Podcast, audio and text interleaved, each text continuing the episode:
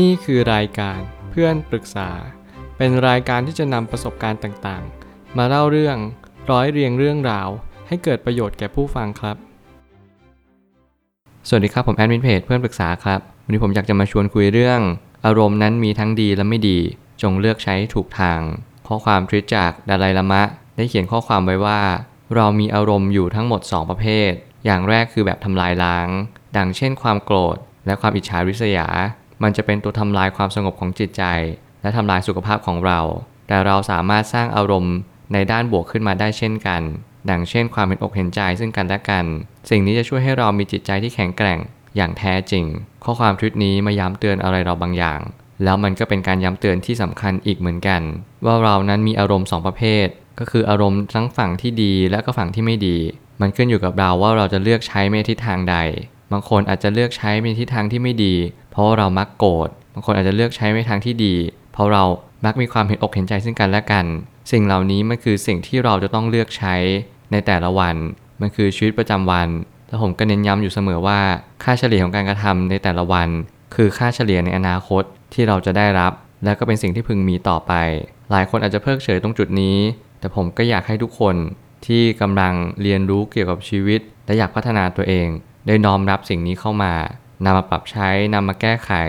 สิ่งใดผิดพลาดแล้วก็ปล่อยมันไป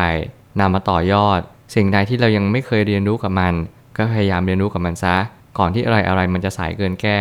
ผมได้ตั้งคำถามขึ้นมาว่า เมื่อเรารู้แล้วว่าอารมณ์นั้นเป็นบ่อกเกิดของทุกสิ่ง หากเราไม่รู้จักบริหารอารมณ์เหล่านั้น มันจะกลับมาทำลายคนใช้อารมณ์เอง คนทุกคนรวมถึงตัวผมเองก็ตาม ต้องรู้จักบริหารอารมณ์ สิ่งเหล่านี้เป็นสิ่งที่สำคัญอย่างยิ่ง และเราห้ามเพิกเฉยเด็ดขาด การบริหารอารมณ์เป็นคือส่วนหนึ่งของชีวิตของเรา เราจะไม่สามารถจะทิ้งอารมณ์ในแต่ละวันไปได้ บางวันเราเจอสิ่งที่ดี เราก็ลิงโลด บางวันเราเจอสิ่งที่ไม่ดี เราก็ฟูมฟาย สิ่งเหล่านี้เขาเรียกว่าการกระเพื่อมของอารมณ์ตลอดเวลา เราเจอสิ่งที่ดีไม่ดีตลอดเวลาทั้งวัน แต่เราสามารถที่จะมีสติระลึกรู้ได้ว่า เราควรจะจัดการกับอารมณ์นั้นยังไง โดยที่เราค่อยๆ ฝึกสติมากขึ้น ค่อยๆ เรียนรู้กับอารมณ์ว่าทำไมเราต้องโกรธด้วยทำไมเราต้องโมโห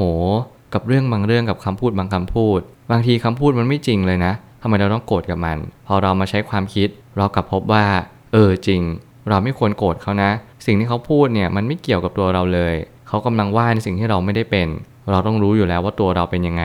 กลับกันอีกคนหนึ่งเขากำลังวิจารณ์ในสิ่งที่เราเป็นจริง ๆ แล้วมันเป็นสิ่งที่ดีด้วยที่เขาจะมาตักเตือนเราว่า เราควรจะแก้ไขหรือปรับปรุงตัวเองยังไง มันคือสิ่งที่เราเป็น เราควรจะน้อมรับเขาว่า เออสิ่งที่เขากำลังพูดเนี่ย ถ้าเรานำมาปรับใช้จริง ๆ เราจะสามารถมีชีวิตที่ดีขึ้นได้จริง ๆ นะ เพราะว่าเราเรียนรู้แล้วว่าเขากำลังจะมาบอกอะไรเรา เหมือนเขาเป็นผู้ชี้ทางไงอย่างนั้นเลย พอเรามีสติมีสมาธิและมีปัญญาตามมา เราจะพบว่าคำเตือนที่ดีที่สุด คือคำเตือนที่เขากำลังบอกสิ่งที่เราเป็นจริง ๆ และเขาอยากให้เราแก้ไขในทิศทางที่ดียิ่งขึ้น เราก็ไม่จำเป็นต้องโกรธเช่นเดียวกัน ไม่ว่าเขาจะพูดในสิ่งที่ไม่จริง หรือว่าเขาพูดในสิ่งที่จริง เราก็ไม่เห็นจำเป็นต้องโกรธเพราะว่าทั้งสองเรื่องนี้มีสิ่งที่ตรงกันเหมือนกันก็คือมันเป็นความจริง ความจริงที่มันไม่จริงกับความจริงที่มันเป็นจริง ๆ เราไม่เป็นต้องโกรธแบบนั้น เพราะทุกคนก็รู้อยู่แก่ใจอยู่แล้วว่า ตัวเราเป็นคนยังไงจริง ๆ ความสุขจะเกิดจากการที่เราเลือกใช้อารมณ์เป็นทิศทางที่ถูกต้อง บางครั้ง โกรธแล้วรู้ เมตตาแล้วรู้ ก็ยังดีกว่าไม่รู้อะไรเลย สิ่งที่ผมกำลังจะสื่อก็คือ ทุกคนควรจะเรียนรู้ในการที่ตามรู้อารมณ์ในแต่ละจังหวะให้ละเอียดยิ่งขึ้น เราควรจะเรียนรู้เรื่องเกี่ยวกับอารมณ์ให้มากยิ่งขึ้นในแต่ละวัน การตามรู้อารมณ์เป็นเรื่องที่สำคัญ หลายคนอารมณ์เนี่ยแทรกสายไปไกลมากแล้วบางคนถึงขั้นฟุ้งซ่าน นึกถึงรำพึงถึงอดีต บางคนพะวงถึงอนาคตว่าจะเป็นยังไง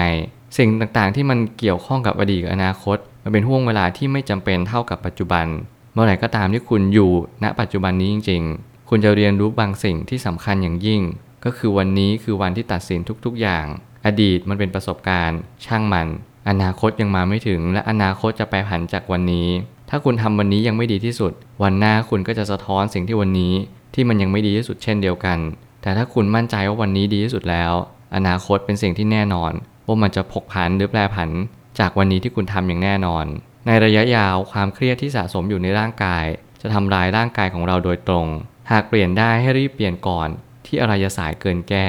คุณต้องเรียนรู้ที่จะจัดการความเครียดให้เร็วที่สุด หลายๆ คนอาจจะเรียนรู้จากความเครียดเนี่ยว่าความเครียดเนี่ยเป็นตัวทำลายที่ดีที่สุด มันเป็นตัวบ่อกเกิดของโรคมะเร็ง โรคต่างๆ มากมาย แต่จริงๆ แล้วมันก็จะยากมากๆ ที่เราจะบอกว่าไม่ให้เราเครียด เพราะว่าชีวิตประจำวันเนี่ยมีเรื่องต่างๆ มากมาย บางคนมีครอบครัว บางคนมีแฟน บางคนมีลูก บางคนมีเพื่อน บางคนอยู่ในสังคมที่ไม่ค่อยดีเท่าไหร่ บางทีมีเรื่องเข้ามาให้เราคิด เราก็นอนไม่ค่อยหลับ การนอนไม่ค่อยหลับมันก็ส่งผลต่อวันพรุ่งนี้อีก สิ่งต่างๆ เหล่านี้มันเป็นไซเคิลเป็นวัฏจักรที่เราจะต้องเข้าใจและยอมรับว่าการแก้ความเครียดไม่ได้แก้ที่สิ่งต่างๆ แต่แก้ที่ตัวของเราเองเมื่อไหร่ก็ตามที่เรามีพื้นที่ในการรับความเครียดมากขึ้น เราจะเครียดน้อยลง คุณจงเป็นคนที่มีจิตใจที่กว้างขวาง และเผื่อแผ่เมตตาต่อผู้คนมากมาย มันจะทำให้คุณเข้าใจว่า แต่ละคนเขาก็มีความเครียดกันทั้งนั้น ตัวคุณก็เช่นเดียวกัน เราจงอบกอดตัวเอง เราไม่จำเป็นต้องไปโทษตัวเองตลอดเวลาว่าทำไมฉันต้องเครียดทำไมทุกเรื่องมันไม่ดีแบบที่ฉันต้องการ แต่ให้คุณลองบอกกับตัวเองว่า ฉันทำดีที่สุดแล้ว อะไรจะเกิดมันก็ต้องเกิด ทุกอย่างมันก็แปรเปลี่ยนไป